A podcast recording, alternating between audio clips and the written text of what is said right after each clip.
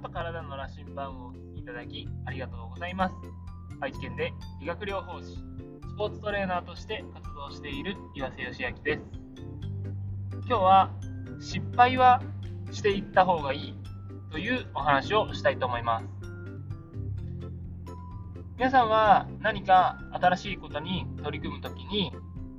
勇気を持って挑戦できるか、ネガティブな気持ちになってなかなか挑戦しないか、どちらでしょうか。私が、えー、子供たちとかにですね、えー、何かこう、新しい動きだとかをチャレンジ、チャレンジ、えー、提示すると、積極的に失敗しても、えー、挑む子供と、できないというふうに、えー、自分でですね、こう失敗する姿を見せるのが恥ずかしいのか、失敗したくないのか、えーなかなかこう、チャレンジできない子っていうのがやっぱりいるんですね。例えば、えー、体育の授業で、でんぐり返しをやりましょうとか、マット運動とかですね、結構あると思うんですけど、できる動きとできない動きってありますよね。例えば、前回りはできるけど、えー、倒立前転はできないとか、飛び込み前転はできないとか。で、その時に、えー、今日は飛び込み前転をやりましょうみたいな話になった時に、失敗してでもね、ちゃんちゃんと飛び込み前転を挑戦する人と、全然こう、やろうとしない人と、っていうのは結構両極端だったりすると思うんですね。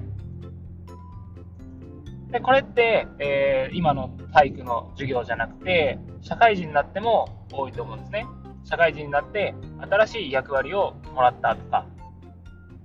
だった時に、それに対してネガティブな気持ちとやってみたいなっていうポジティブな気持ちと、両方あると思うんですね。でもそこに対してネガティブな気持ちが勝って、なかなか前に進めないとか、前の方が良かったみたいな風に投げ方って結構多くて。でも、その新しいことに対して自分自身がそのコツをつかんだりとか、えー、慣れるまでって絶対に前の方がいいって思うんですよね。だって、えー、前のやり方の方が慣れてるから、どれだけそれが非効率だったとしても、前のやり方の方が慣れている分、ストレスが少ないんですね。でも慣れていない方向に対して、えー、何かをチャレンジするときっていうのは、うまくいかなかったときに、慣れてる方向に戻したくなるんですね。仮に本当にその新しくチャレンジした方法がうまくいかない方法だとしても、まずは失敗をたくさんして経験値を積んでいかないとその言われていることとか取り組んでいることの深みっていうものが絶対理解できないと思うので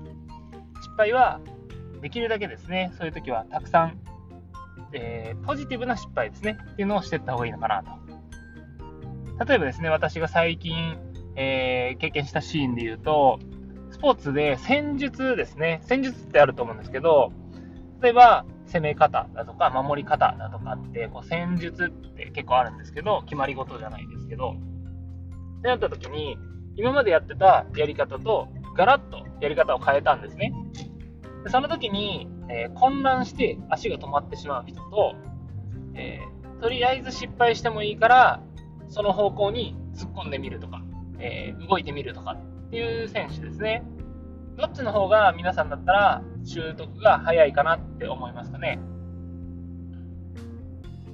頭でいくら、え整理しても、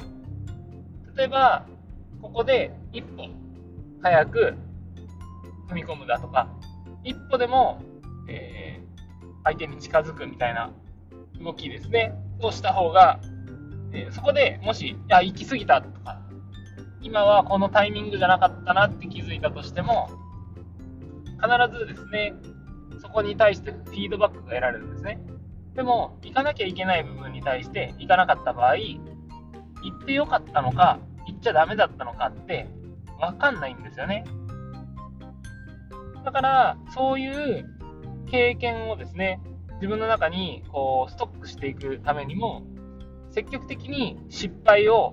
えー、していくというか、チャレンジしていった方が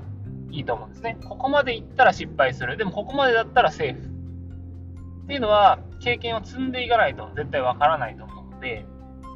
ぜひですね、こう、何かにトライするときっていうのは、その境界線を知るための失敗。どこまでやっていいのか。どっから先はダメなのか。誰かにそうやって提示されたとしても、自分の中の感覚ではちょっと違ったりすると思うので、その駆け引きですね、境界線っていうのを把握するための失敗っていうのは、自分自身でしっかりと積んでいった方がいいと思います。これはいくら頭で、え、理解しようと思っても、実際の体感としてですね、必ず必要な、え、メモリーだと思うので、ぜひ皆さんも失敗を恐れずにチャレンジしていく姿勢、そして積極的に、えー、もちろん失敗はしない方がいいですけど、した方がいい失敗も必ずあるので、積極的に失敗をしていってる。で、その境界線をよりクリアにですね、していっていただきたいなと思います。あなたはどちらのタイプでしたか？